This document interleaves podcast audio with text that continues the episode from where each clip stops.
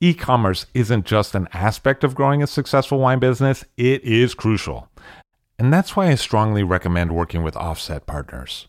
As a proudly independent e commerce technology and brand design company based in wine country, Offset understands the operational nuances and the customer service imperatives that distinguish a great online buying experience from a mediocre one.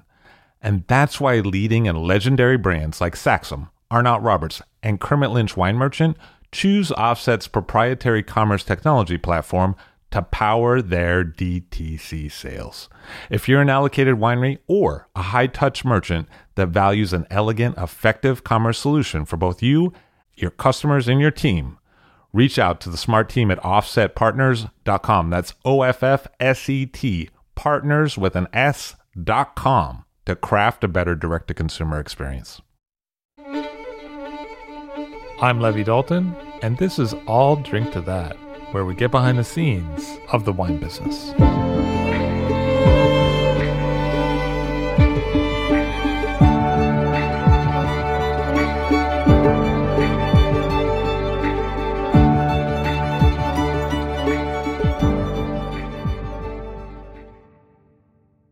Kevin McKenna shows up today to tell us a little bit about his partnership at Louis Dressner McKenna, where he forged several things, including a wonderful Italian wine selection. Nice to see you, sir. Nice to see you too. Uh, you started in restaurants. Uh, so I was uh, working in restaurants, and um, actually, I, I, the first time I got the wine bug, I was working uh, during college in summer at a resort up in uh, on Lake Champlain in Vermont. Uh, it was sort of a, a, cruise ship that never left land. um, very moneyed, uh, old old guard, and the crew uh, came up in the summers from uh, from Boca Raton, from the Coral Gables. I think were the Gables in in Florida. And the first year I was there, they uh, the sommelier was uh, a guy named Walid, who was Lebanese and went to the Sorbonne in France, and was really really well versed in wine. But what he liked to do most was play backgammon and smoke joints. Oh, okay. Bongs. so we hit it off really well. Yeah, so you had some, some things. To... and he loved to talk about wine. And so I started to learn things uh, from Walid. Uh, with a small group of friends, uh, we became more interested. Uh, I ended up uh, working at a mm, restaurant in Western Massachusetts, where I was in college, which was probably one of the best restaurants in the in the region.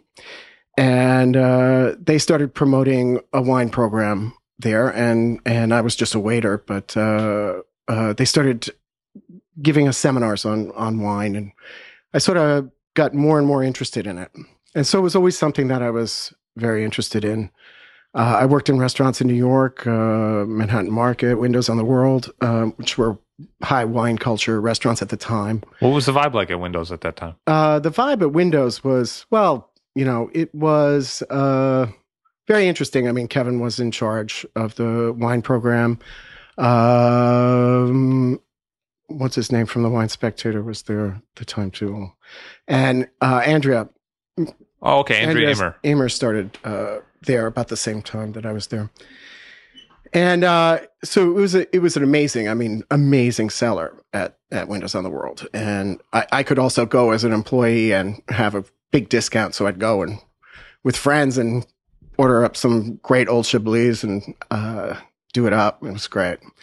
Um, so I, but I got sort of burnt out on restaurants. I was doing other things and realizing I wasn't really making a living. I was spending all my money on doing my art and uh, so I traveled to Europe in uh, 1987, and I went to a few wine places in Hungary and uh, in Italy, and uh, sort of loved it. I, I, I, wanted to find a way to go back there, and so I because it wasn't your primary reason for going. No, it was not. It was you know to travel and and to see and see friends who lived in Paris at the time, and you've been doing some work in film. Yes, and that was kind of more of yeah, I was more interested at the time in, in doing that. And um, so I came back and I needed to find a job. I almost went back to Windows on the World in the wine program. but I decided to start working in the wine business from the ground up. And in, in those days, the wine business was really like still a guild. You you started from the bottom, you apprenticed, you showed your stuff, and then you moved up. And uh, from then on, I was in the right place at the right time. And So um, Astor. yeah, I was at Morrell's, then at Astor, uh, uh, where I took over the buyer's position in 89 and I was there till 93 in the buyer's position. That's when I met Joe and Denise for Because that was pretty happening place. Yeah.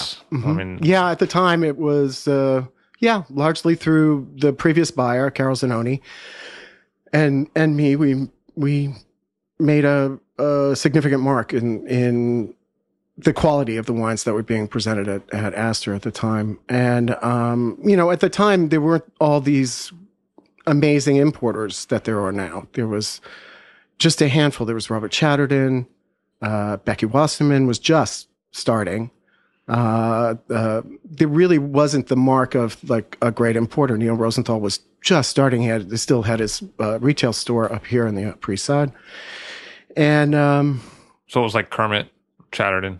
yeah, Kermit Kermit wasn't even available on the Oh, East on Coast. the East Coast. Not even Got it. available on the East Coast. Nobody knew about Kermit out here uh, until Michael Skurnik started. So it was like- in the in like 1980, what year? 91, 91 or, or thereabouts. That, that So it was like Chateau in the States kind of world. Yeah, absolutely. You know, um, Abdallah Simon was still, you know, much revered and, and a great importer. Um, and uh, so uh, there started to be a blooming of, of small independent indie kind of importers, Joe Dressner being one of them, Victor Schwartz.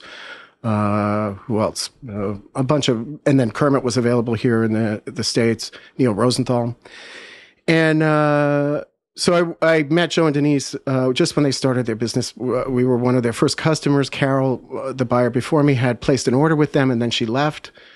Uh, Joe and Denise called me with an emergency meeting. They really wanted to meet me, and uh, it turned out they were very, very worried that I was going to cancel, Cancel the, the order. Yeah. and I said, "Rest assured, it's fine. Uh, I, I absolutely trust Carol's taste." And and from then on, I, the the wine came in, and I loved them, and and was really interested in working with them more closely. So who who were they bringing in at that time? Uh, they were really had a, a set of wines from Burgundy, Burgundy, mostly, right. and Macon. Uh, the Loire Valley didn't come till later, and I, you know, as soon as they started Loire Valley, I was one of the first to get on board with that. Marc Ollivier's first vintage, I I adored. I asked Joe to if we could get some of his Gros Plant. He went back to Mark, and Mark was like, "Why does he want Gros Plant?" Um, I'm not selling him any Gros Plant. really? yeah, really. yeah, that's probably and subsequently, he ripped up all his vines. Oh, Um, but yeah, it was the, it was also the beginning of uh, these these country wines of France being more and more available. Uh, up until that time, there was really no interest in wines from the Roussillon and wines from the Languedoc and, and wines from you know obscure appellations in the Loire Valley. And I think you know David Lillie and I were were their biggest customers for for Loire Valley wines. and David was a Garnet. Da-. David was a Garnet at the time, and um, so I worked closely with uh, Joe and Denise with what they were doing, and you know asked them you know for certain things to find for me that I needed at Astor and that I wanted to have, and they were great. I mean, they were just really great. I ended up leaving there. I went to um, graduate school out of the country for a couple of years. And uh, came back and uh, joe and denise had really built their company to a point where they wanted to be more national importers. And so i helped them for a couple of years grow the market. We opened california and a few other states which took a lot of work at the time because california was really a closed market there was kermit and martine uh, on the east coast that really dominated any kind of uh, import on the on the West Coast. on the west coast i'm sorry and you lived in Rome in the interim, right? yes uh-huh. Okay. I was doing a business degree in Rome, um, and uh, actually, at the time, went to see a, a bunch of wine producers, Giampiero Bea.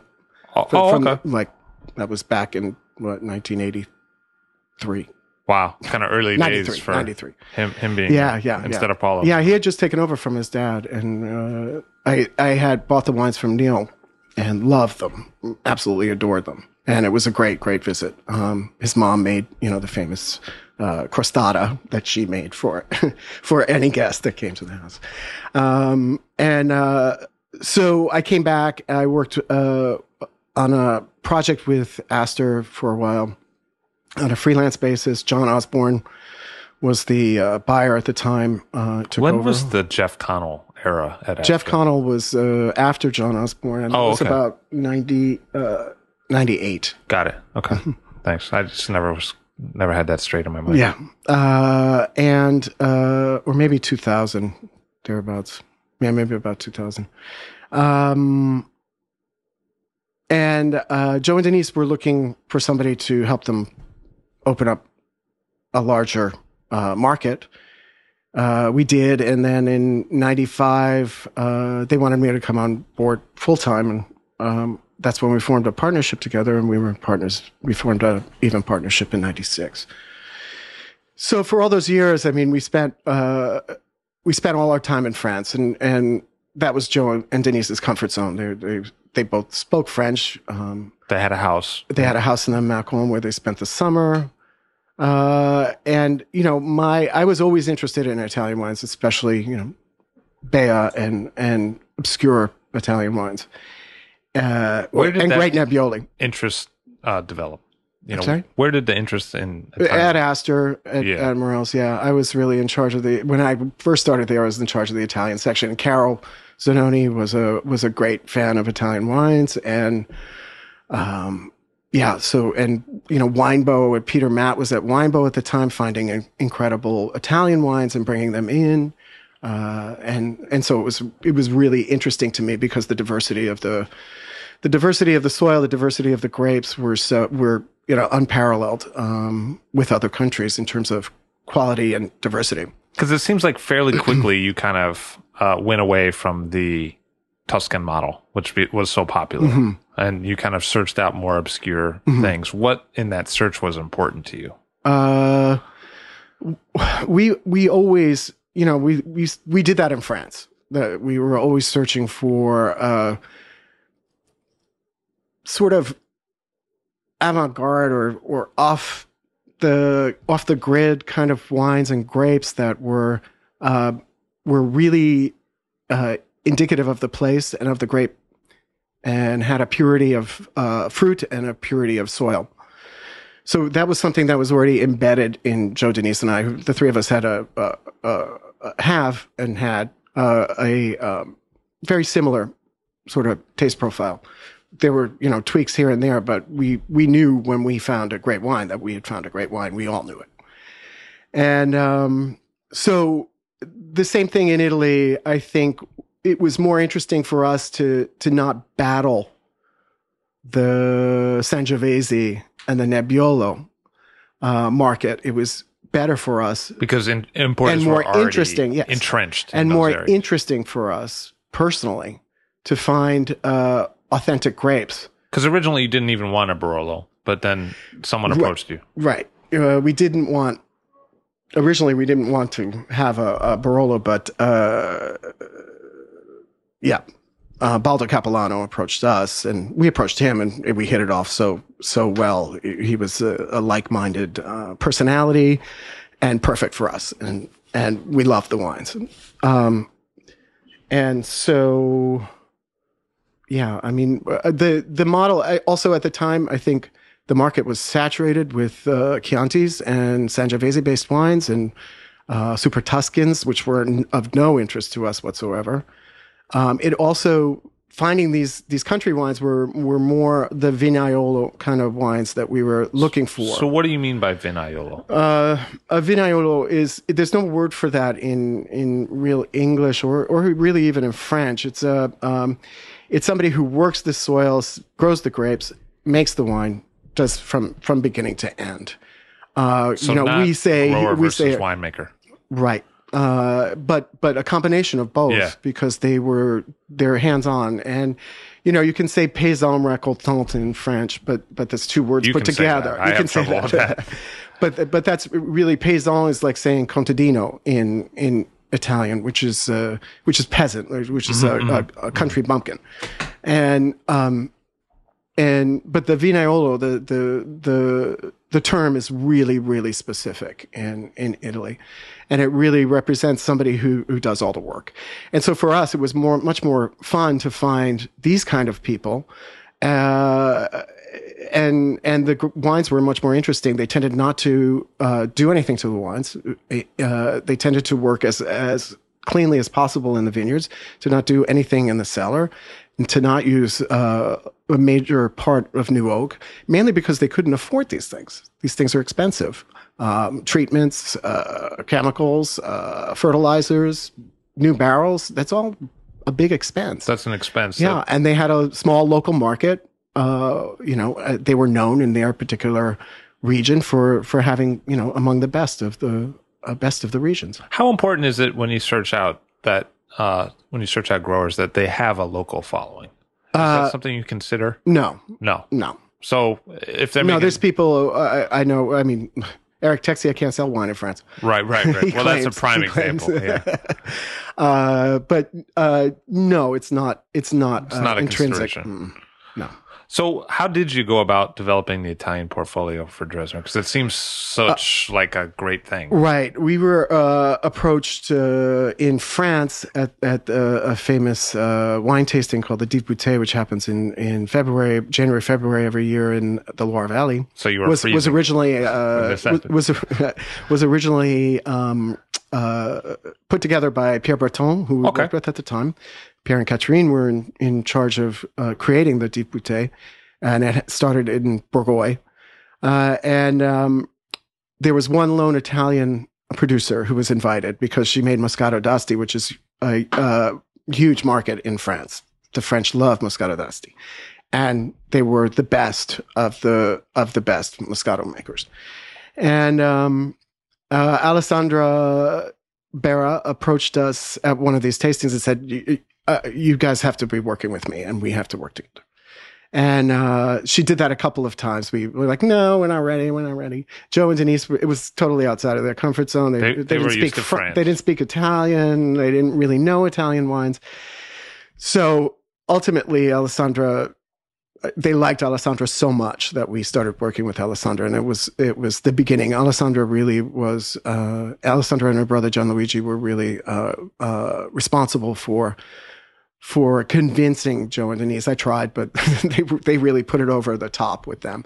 And so I organized a trip uh, with the help of Alessandra in uh, one January, and uh, Joe Denise uh, and I did a tour of Italy of great producers, and um, Denise and Joe fell in love with the with the land, with the people, with the grapes, with the food, with the culture, and and realized it was an amazing opportunity because more and more we weren't able to, or we were in competition for the winemakers that we wanted to work with in France. in France. So for us to to grow, it was a natural progression to work with these uh, like-minded producers in Italy. And what was the scene like? It seems like it's gotten started a little. Oh, at the time it was very very small. Uh, uh, now you know maybe there's a hundred plus, but at the time there were So now, six or seven uh, until the year that uh, the that uh, Vini Veri and Angelino Maule uh, formed the show at Villa Favorita. Uh, but compared to France, how many natural wine growers are there now compared to the? oh, France! and- No, France is two to three hundred natural wine producers. so there's And- quite a few more. Yeah. Oh yeah, yeah, yeah. Um, it's a it's a Italy's much be more behind the times, but still still growing quite a bit. Mhm. And also, there's always been the producers who produced the way that they wanted to, but nobody knew that you know there was no classification for that kind of Sure. uh, that kind of winemakers, and, and so they they got booted into this into this camp of of uh, natural wine producers. And um, so we found a number of producers, Stefano Bellotti uh, at Cascina degli Ulivi.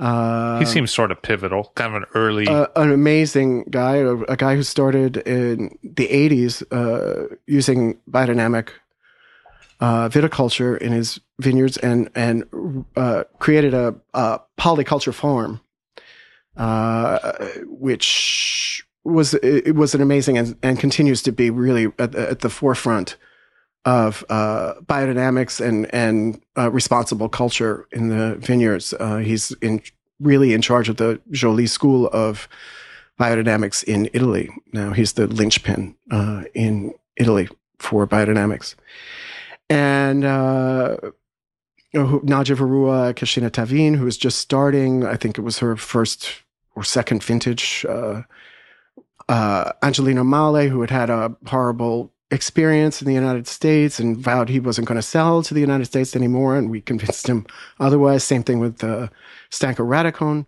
Joe and I went back for Vinitaly, especially for the show, the Villa Favorita show that Angelino Maule organized, and we met a number of other producers uh, through Angelino and, and Stanko uh, Radikon. Because I remember you taking on like Massa Vecchia and Mhm. the portfolio really kind of growing in a fairly short period of time. in a short period of time. These were, you know, wines that had been. There are a few that had been in the United States. They'd been here with Matthew Fioretti at Sumavitas uh, on the West Coast, and and available here in in New York. Uh, things didn't go so well, uh, so a number of those producers were wanting to do something different in the in the U.S. Um, but it wasn't solely just you know uh, picking up the dregs of a Sumavitas portfolio. Doesn't feel like that it at all. Yeah. yeah.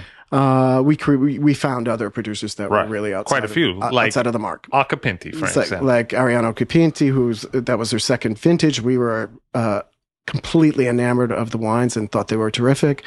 Um, uh, and uh, who else? Uh, uh, Silvio Messana, Montesecondo, Oh, who's sure. a friend of mine from New York, who moved back to Italy, took on a farm, started making wine, and and really is making making really in, exceptional wines in in Tuscany. and you've continued to bring on some things from uh, the like Valpolicella area of, The Valpolicella, mhm. and you brought in uh, a, a new producer in the Vino Nobile area that was, was Mm-hmm. quite good.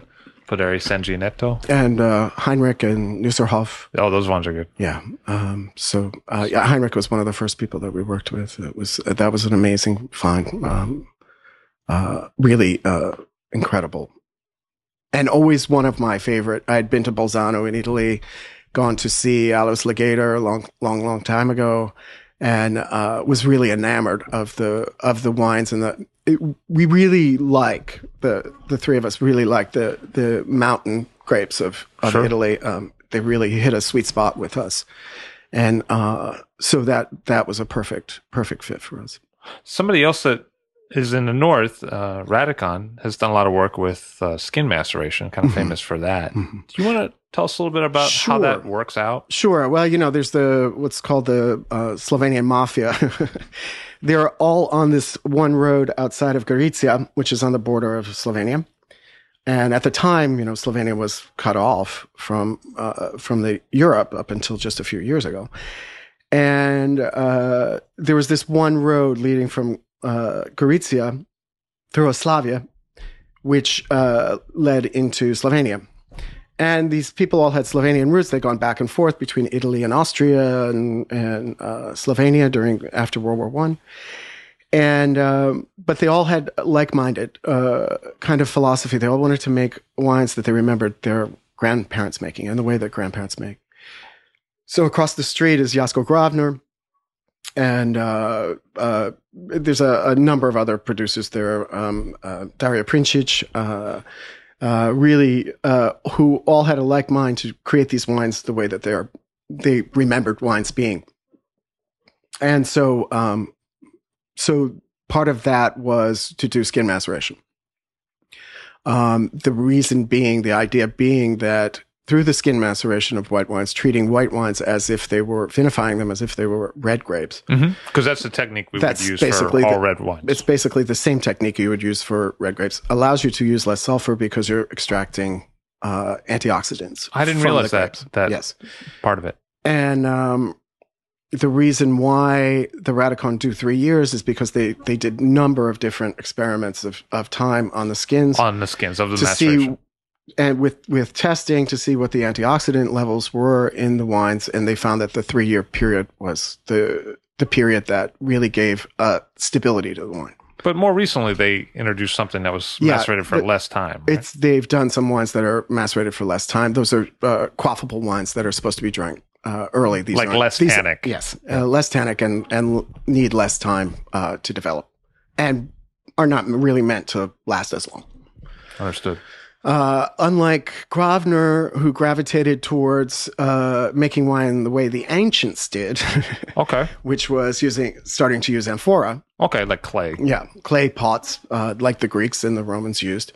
Uh, Radikon wanted to firmly stay within his family history, and the family history was always using uh, very large uh, uh, Slavon- Slovenian uh, Slavon- Slavonian oak barrels. Okay. Big difference between Slovenia and Slavonia. I get it mixed up all the time. Yeah. And um, and so that was his method, and he's not really interested in in using amphora. Uh, But you do have producers in the stable who use a little clay sometimes. we do. We you know it's crazy. I think we have a a number of producers who are who are using or starting to use amphora. We have uh, we work with Elisabetta Foradori, who has moved all of her single vineyard wines to to amphora that she buys in Spain. Uh, we work with uh, Cristiano Guttarolo, who's in Puglia, who uses uh, clay that he gets from Deruta, but he's trying to buy wine, uh, clay pots from Georgia. Uh, we work with Cantina Giardino in Campania. All their clay pots are handmade by Daniela, who's the the wife of the winemaker. She has a degree in pottery, and she Oh, I didn't creates know that. she creates all the amphora that they use for um, for their uh, vinifications. Uh, who else? Uh, Does uh, Panevino use clay sometimes? No. no. Never. Okay. So it's Uh, orange, but not. It's all barrel. amphora. Yes. And uh, who else? Uh, Silvio Silvio uh, Messana at Montesecondo is doing Sangiovese. We're releasing his Sangiovese in amphora this year. I, I did not know that. Which is awesome. And um, yeah, it's it's an interesting uh, idea. Uh, Domenico Vet, who uses the concrete egg, which is really the I'm a big fan. Uh, really a, a, a facsimile of a amphora use. Sure. Um, what you get is you know these whole grapes in an amphora clay pot sealed, and the grapes just start fermenting within the grape, uh, and start extracting from within. Uh, there's a constant movement in the amphora because of the shape of the amphora, that, so you don't have to.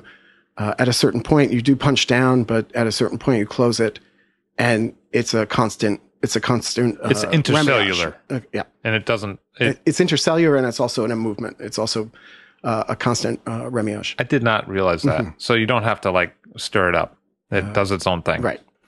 What do you think some of the characteristics in the glass of an amphora wine uh, that we could glean from those versus some of the more conventionally made wines? Well, obviously, they're not going to be as uh, clear Yeah, not quite as white. not, yeah, not quite as uh, limpid as Mhm, they mhm. they say. Um, uh, there's going to be a um, a deepness of color, whether white or or red.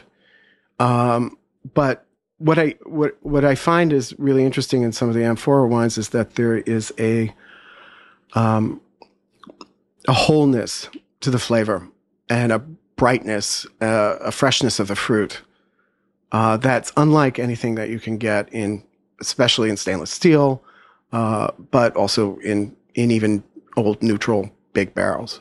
because it's kind of like that completeness that happens with old wine Mhm. that's aged a long time in the cellar, but it's brought it forward in a way. Sometimes I feel like there's Yeah, a they're, they're always plush and forward too. They're always accessible. right. Uh, you never find that they're uh, the tannins are always rounded, hmm hmm and um, yeah, they're and they're extremely drinkable Mhm. wines.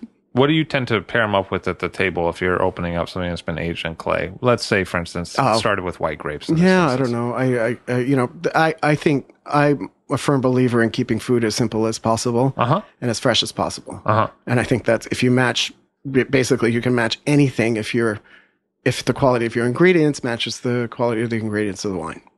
I'm, I'm Fair big, enough. big fan of uncomplicated food.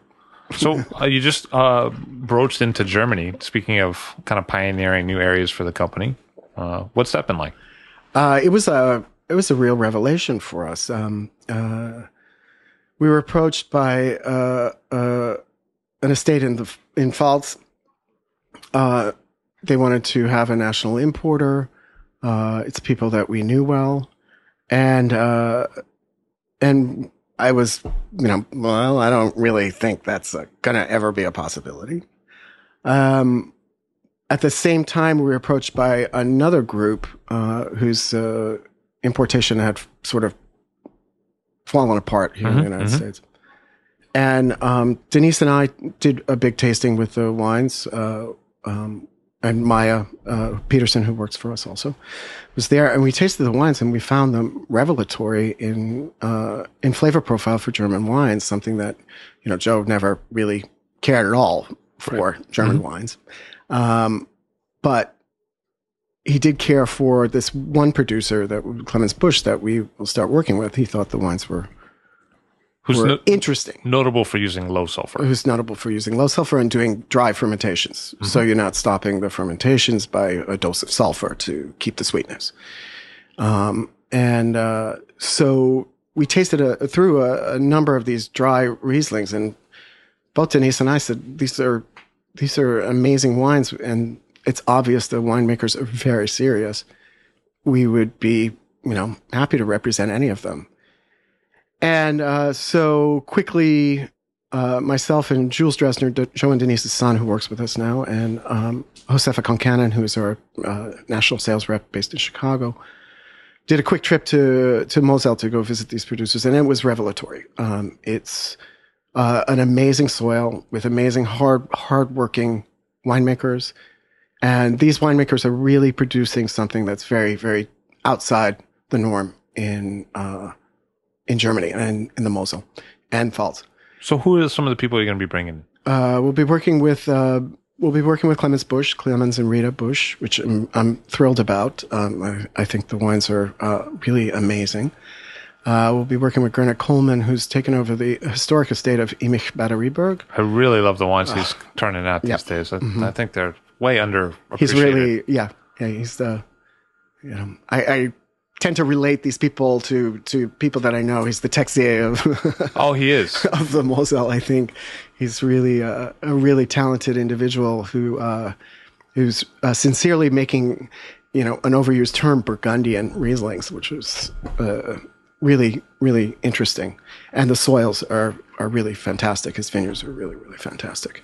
And uh, Matthias Knebel uh, up in uh, the the Mosel Terrassen, uh, Mobile- Mosel, and uh, he's a young guy who's taken over his family's estate. Gernot, uh, he worked. Gernot was uh, consultant uh, for a few years, and since 2008, uh, Matthias has been making all the all the wines. Uh, they're really clear and precise, and and really beautiful expressions. And they they have uh, again some amazing amazing vineyards that are practically perpendicular. I mean, it's So, when are we going to start seeing those wines come into the states? uh, well, hopefully, there's a pending possibility of a dock strike here oh, on the East Coast. Uh, we're trying to get the wines on board, uh, picked They up could have been a right now- contender, you right know? now, uh, so that they get here strike. before October first. So uh, we're ho- really hoping they'll be here before October.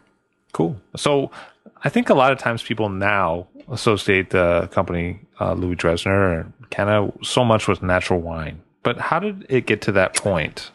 Because you said that you know Joe originally was working a lot with Burgundy. We we we've always had trouble with the idea of being the um, the natural wine importers. uh huh yeah the standard bearer. because I remember you guys did the what thing. We, what we started with when Joe, Denise, and I started the company, when Joe and I started working together, we came with a consensus that was basically Joe's through through tasting uh, uh, a number of the estates that he'd worked with at the time.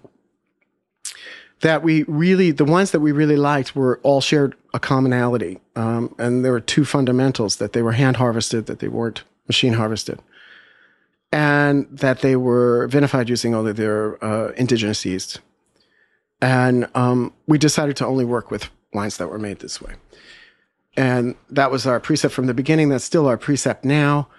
Uh, because of that, it coincided that a lot of producers were finding themselves in the natural wine uh, it, it led us to work with people who organic who working organically because in order to vinify using the natural yeast, you have to do good work in the vineyards. It's impossible if you're treating and killing your culture in the vineyards to get a full fermentation in the cellar.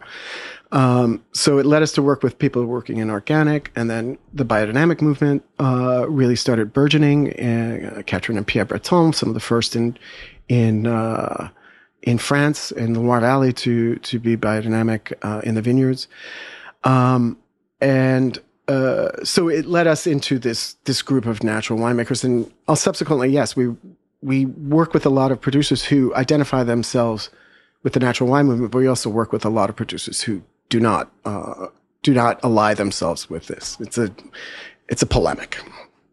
So a little bit about the polemic side. I mean, sometimes I feel like you guys are, um, you know, taken to the stake sometimes by writers uh, or maybe certain producers that you work with are. Um, and you, you, one thing I find a little troubling is that how frequently words like uh, like jihadi or uh, um, I don't know, like Fanatic. yeah, fanatic, sort of fanatical. Yes, fanatical around. winemakers. I I've yet to meet a fanatical winemaker. Um, I'm I'm really hoping someday to meet a fanatical. Keep it up. uh, Mark Angeli comes pretty close, uh, but I, I, you know, in the in the you would not find his picture in the Webster's uh, uh, definition of a fanatic. Uh, he's uh, he's more of an isolationist and a really true believer in what he does. Uh huh. Um, so yes, the, the, it, it, it's sort of this. Uh, Are we uncomfortable as a culture with people who really believe in what they're yeah, doing? I think so. I think I think there's a. Uh, it's it's so much easier to turn the tables and say that you know they're extremists and, Uh-huh. Because they uh, have a point of view yes. that they uh, Uh, assert.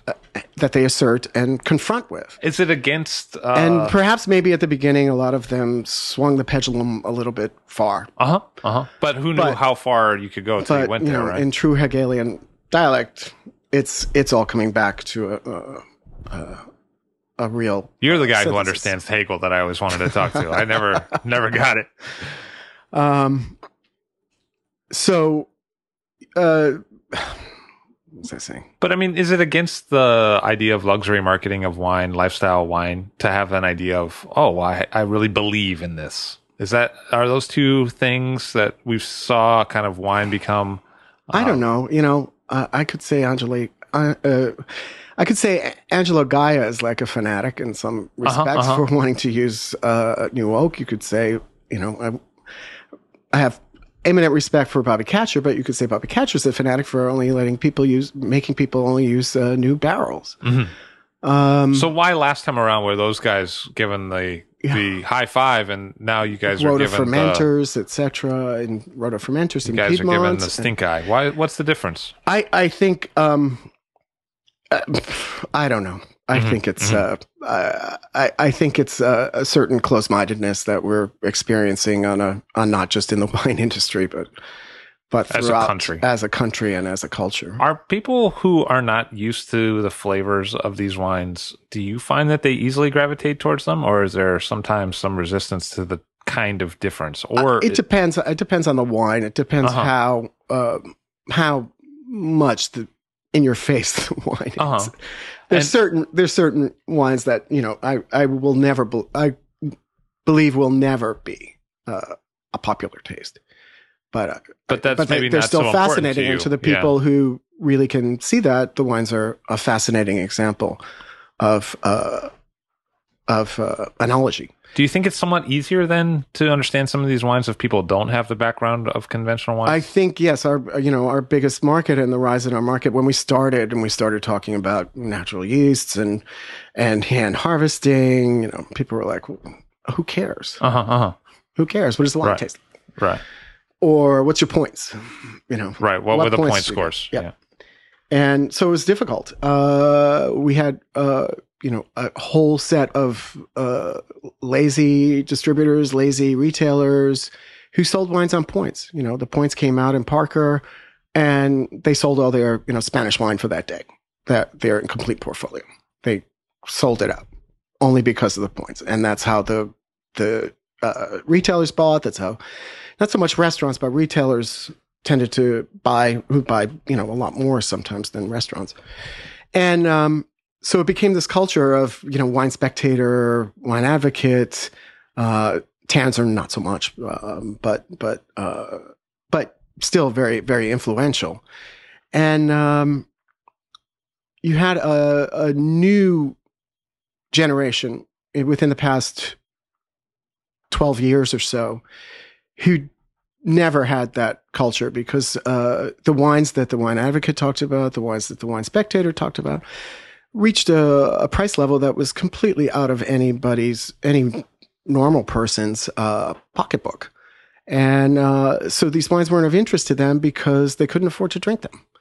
And it was more of looking at wines that were affordable, which we tend to have a lot of, and that uh, that really spoke of uh, purity, that really presented a, a, profile of what I like to think is is more alive in your mouth. Uh, you know, an overworked wine always to me tastes dead. Uh, mm-hmm. It just sits in your mouth, and you, you really can't drink more than a glass of it if forced.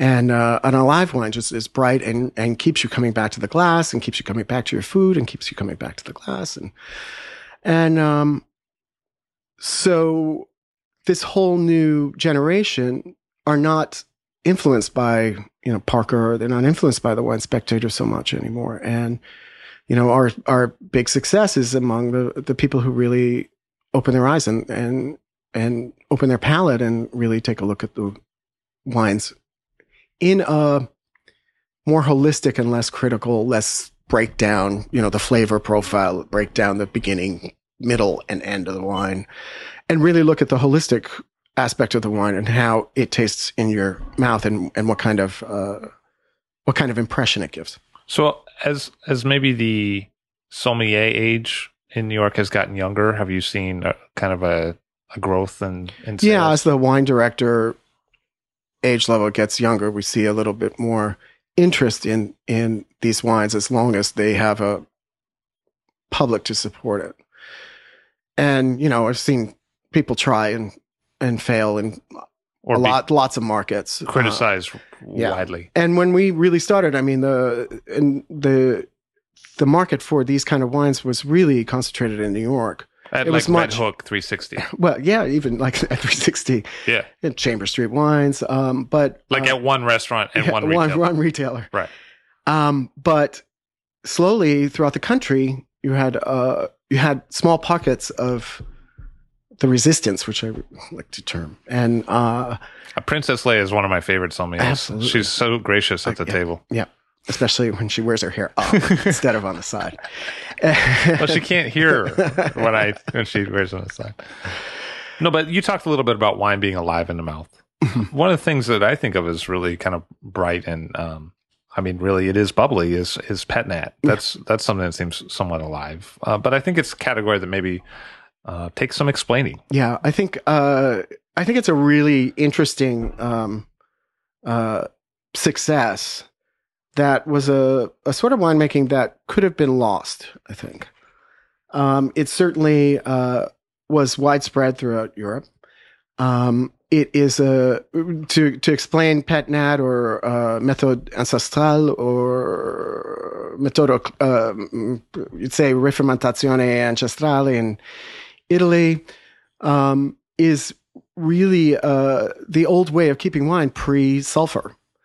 Uh, you left a you, the difference between it and a metodo classico is that metodo classico or champagne methode champenoise is a second fermentation. There's two fermentations. Pet nat is the, the primary fermentation and in bottle.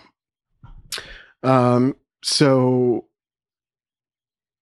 at the time when people didn't have, I mean, the rise of sulfur wasn't until the end of the 19th century. Uh, shortly after phylloxera, people tr- tried to use sulfur against uh, the phylloxera. And uh, up until that time, people made, especially in the countryside, made wines like this, with a bottled with a little bit of the sugar. The fermentation uh, happened in the bottle. It created uh, natural carbon dioxide, and the wines lasted. but they would always have a a, a, a pétillance to them. And so, you know, there were only a few areas of the world where, through the in, the wine industrial age, the post-war wine industrial age, where that kind of method really really held up. Uh, one of those places is Emilia Romagna, uh, which it's always been the culture and continues to be the culture there for m- making wines that are uh, are Frisan- Frizzante or Frizzantino. So we would think about Lambrusco mm-hmm. as like as you would think example. about Lambrusco, which was practically destroyed by Riunite and uh, in uh, in the seventies.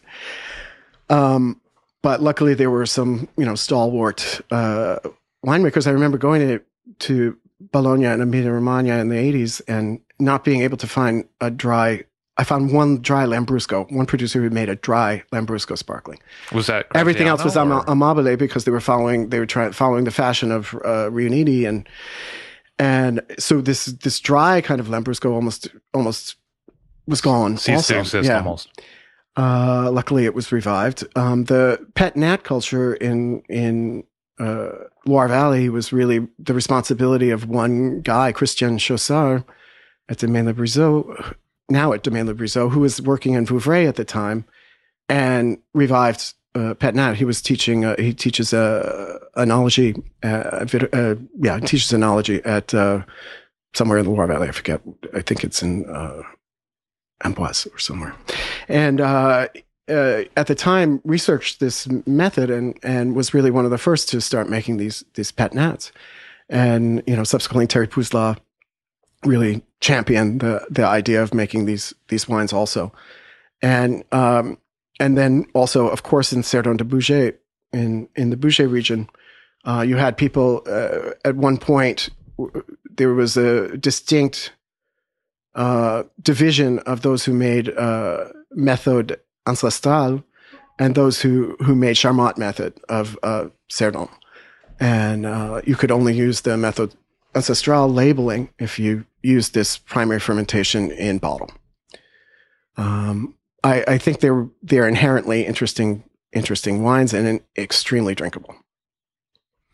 If if if it all turned out the way that you want it to turn out, and the landscape in America were to alter uh, for wine, and we're looking at 15, 20, 25 years down the road, what does that America look like in terms of what it's drinking and what the oh I don't really want it to change all that much. Our, our producers don't make that much wine. sure.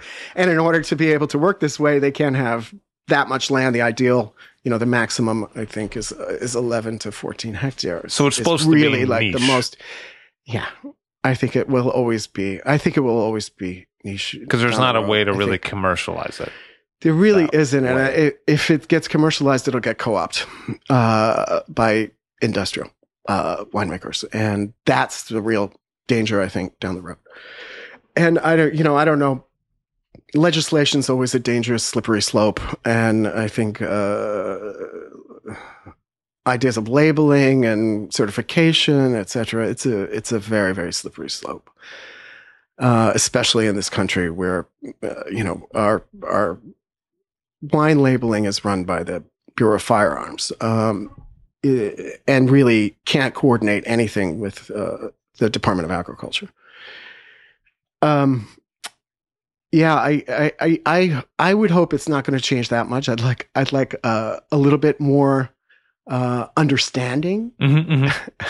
What's so wrong with peace, love, and uh, maybe uh, uh, a wider wider throw, uh, more more comprehension that um, wine is is a is a food product, just the way we look at uh, cheeses, the way we look at uh, uh, produce that we buy at the farmers market, that we we look at wine with that kind of that kind of eye, that kind of uh, experience, um, because I think there's a real disconnect. It's getting better, but I think for for many years there's a real disconnect between wine and and you know from whence it comes.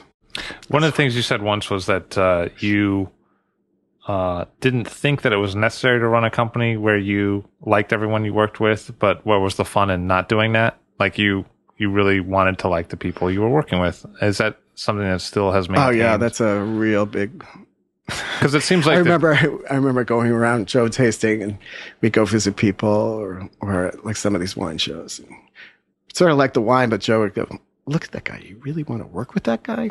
Because there's a level where Dressner a little shallow producers party sometimes. together. yes. You know what I mean?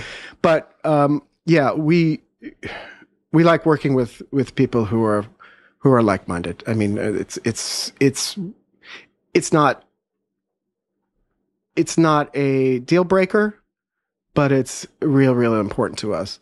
And subsequently, and we've created like a, I think, a, a family of winemakers who are much more interconnected than they would be if they hadn't been working with us. Do you think there's been us. a cross pollination? I think there's been an amazing for me one of the one of the greatest things that our our company has been able to do is create this uh, cross dialogue, especially between Italy and France, where you know for a lot the French are chauvinists and the Italians are jealous and and petty sometimes, not all the time, but uh, th- we've created this sort of. Uh, understanding and rapport between winemakers in different parts of Europe uh, that didn't really exist before. Uh, it was. Um, it, it's really heartening for me to see, you know, the the reason Arianna's wines are the way they are is because she knew Marcel Lapierre and Thierry Puzelat. Um, uh, you know, it, also she had a basis of working, you know, with her uncle Giusto Occhipinti of course, and also very good friends with Frank Cornelissen in in uh, in uh, Etna. And you know, her wines wouldn't be as as really uh, uh, compelling if she hadn't had this experience. Uh, there's a, a number of uh, different producers. Eric Texier goes to visit people in Italy all the time to see what they're doing. Even Jean Paul Brun uh, from Terre who's you know probably one of the epitome of of uh, a French vigneron, uh, an incredible French vigneron, uh, but is his eyes are so much more open uh, uh, to winemaking in other cultures and having a rapport with with people in other parts of the world. You know, I think really what's important for us is to work with winemakers who are um, always questioning, always trying to make their wines better, always always thinking about it. And I think we happen to represent a lot of, I mean, almost all of our producers are constantly, constantly uh, thinking about their techniques or researching uh, uh, other uh, important parts of either viticulture or uh, or uh, winemaking in the cellar. Um, they're they're always striving for for something better, and um, and that has tended to cross cultural lines now too, where people are discussing between themselves. You know, because for what works in in Chianti may not work in the Beaujolais be, because of soil, climate, microclimate, etc. Uh, and you're dealing with you know different kinds of uh, humidity, etc. And um, but there's a a real uh, a real cross interest in in understanding what each other are doing, and it's really really heartening to see. One of the things I saw Dressner do really early, and that is still more talked about than emulated, is the idea of bringing all the growers to the tasting for the trade. So you would see 20, 30 growers pouring at the table, meeting with the buyers in New York, which is not the normal. Right. And now uh, we hear so much about, well, the grower, the grower, the grower, but it felt like when I first started my career, we didn't. Do you think that there has been a change partly because of that? I, I I mean, it was always fundamental for us that the grower was first, the winemaker was first, and getting to know these winemakers either through their wines or personally was of ultimate importance.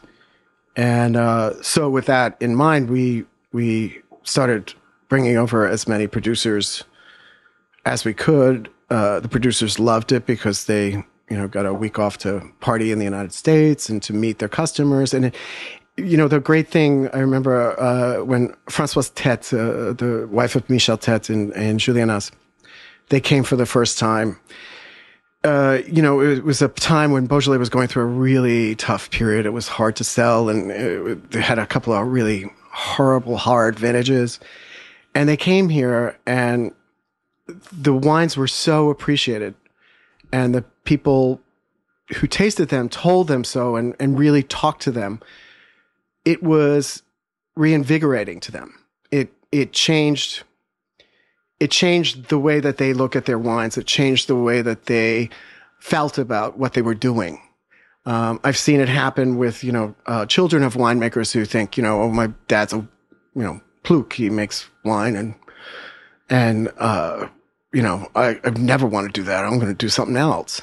Who come with them here and see how appreciated and how much heroes like Marc Ollivier, uh, for instance, how incredibly treated they are here and revered.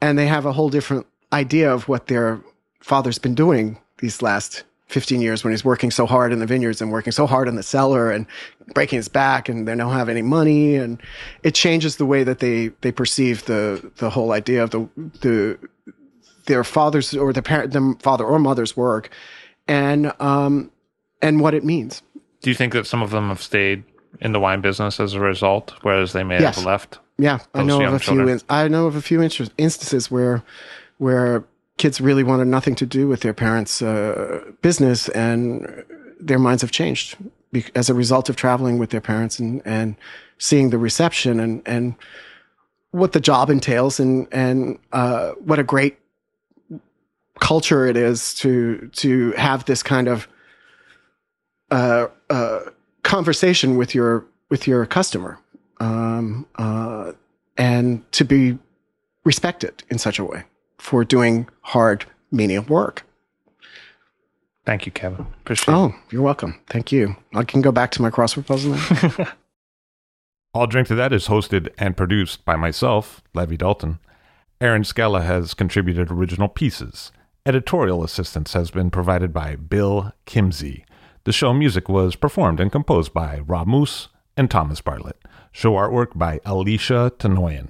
T-shirts, sweatshirts, coffee mugs, and so much more, including show stickers, notebooks, and even gift wrap, are available for sale if you check the show website, illdrinktothatpod.com. That's I L L drink to that P O which is the same place you'd go to sign up for our email list or to make one of the crucially important donations that help keep this show operating.